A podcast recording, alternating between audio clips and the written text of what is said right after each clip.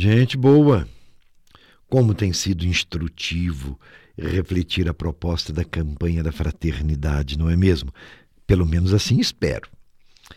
Aprendemos na reflexão anterior que o pouco com Deus é muito. Cinco pães e dois peixes saciaram a multidão faminta que partilhou o que tinha. A partilha faz o milagre acontecer. E nos mostra a capacidade de organização do povo. Sobre isso nós vamos refletir. Depois daquela experiência da multiplicação dos pães, os discípulos aprenderam uma lição. Ninguém pode se ausentar da responsabilidade do compromisso cristão frente ao problema da fome. A realidade do nosso país, e que é conhecida por todos nós, não é motivo para nos acomodar, claro que não, e nos conformar diante das injustiças. O acúmulo, o desperdício, necessitam ser revistos por cada um no seu espaço, nas suas circunstâncias. Pense bem. Ao mesmo tempo, acreditamos na capacidade de organização e de superação para os desafios do tempo presente. É preciso ter esta esperança e esta fé. É necessário acreditar no pouco que se tem e na força da partilha e colocar em comum até mesmo a nossa pobreza, como Jesus na ceia ensina aos discípulos. Partindo o pão, deu aos discípulos. A partir disso surge a consciência de que a abundância não se funda sobre relações de compra e venda, nos quais o dinheiro se torna o grande fetiche, objeto de todo poder capaz de tudo resolver. A abundância nasce das novas relações fecundadas pela potência da caridade, do dom, da solidariedade. A riqueza acontece na partilha, não no acúmulo. Necessitamos dar um passo decisivo para transformar esta realidade de que o povo não consegue se organizar. E digo mais: ficar parado e servir de massa de manobra do interesse de poucos é indigno de qualquer ser humano. A proposta de Jesus se torna plausível na medida em que se iniciam novas relações e atitudes e novos comportamentos humanos pautados na solidariedade. A solidariedade é o grande milagre dos tempos messiânicos.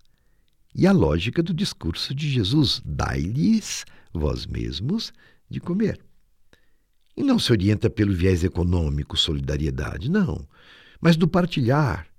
O que se tem, partilhar o que se tem e de privilegiar o bem comum, como faziam os primeiros cristãos, entre eles não havia necessitados, porque partilhavam.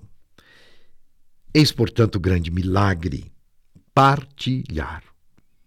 Tão grande que ainda hoje continua a ser aguardado como o grande sinal dos tempos novos.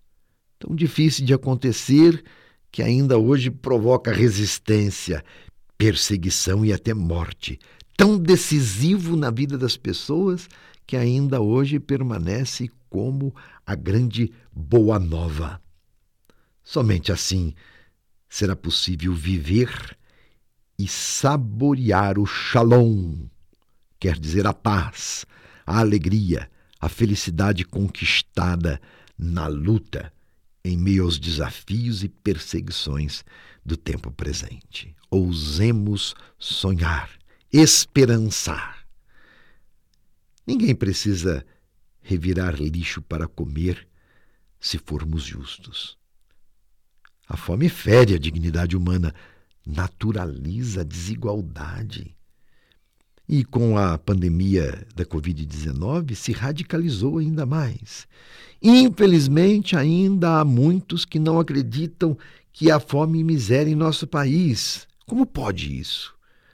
Em nosso país há uma multidão de brasileiros e brasileiras que nunca sabem quando terão a próxima refeição. Se conscientize disso. A reflexão da campanha da fraternidade é um apelo que brota do Evangelho. Ora, quem nos ensina sobre a justiça social, a partilha e que nos aponta para a multidão faminta é o próprio Jesus. E ele não mente. Ele não pregou um Deus distante e indiferente às misérias do seu povo, mas um Deus Pai, Papai, que se compadece. E se compadece desde sempre com os mais vulneráveis. Ele conhece as lamúrias do seu povo e quer a sua libertação para uma vida digna. É o seu desejo. Se a igreja não reflete sobre as questões sociais, ela perde o que norteia e dá sentido à sua missão. Nós não somos seguidores de Cristo e não foi ele quem disse: Eu vim para que todos tenham vida e a tenham em abundância? Para que isso aconteça, caro ouvinte, faça necessário assumir a proposta de Jesus aquela que ele anunciou. Não dar primazia à lógica do econômico, mas colocar em primeiro lugar a pessoa, suas necessidades. Antes do bem particular, precisa vir o bem comum. E nos próximos programas vamos refletir a proposta do Papa Francisco, a economia de Francisco e Clara, que é uma reflexão que o Papa fez reunindo jovens.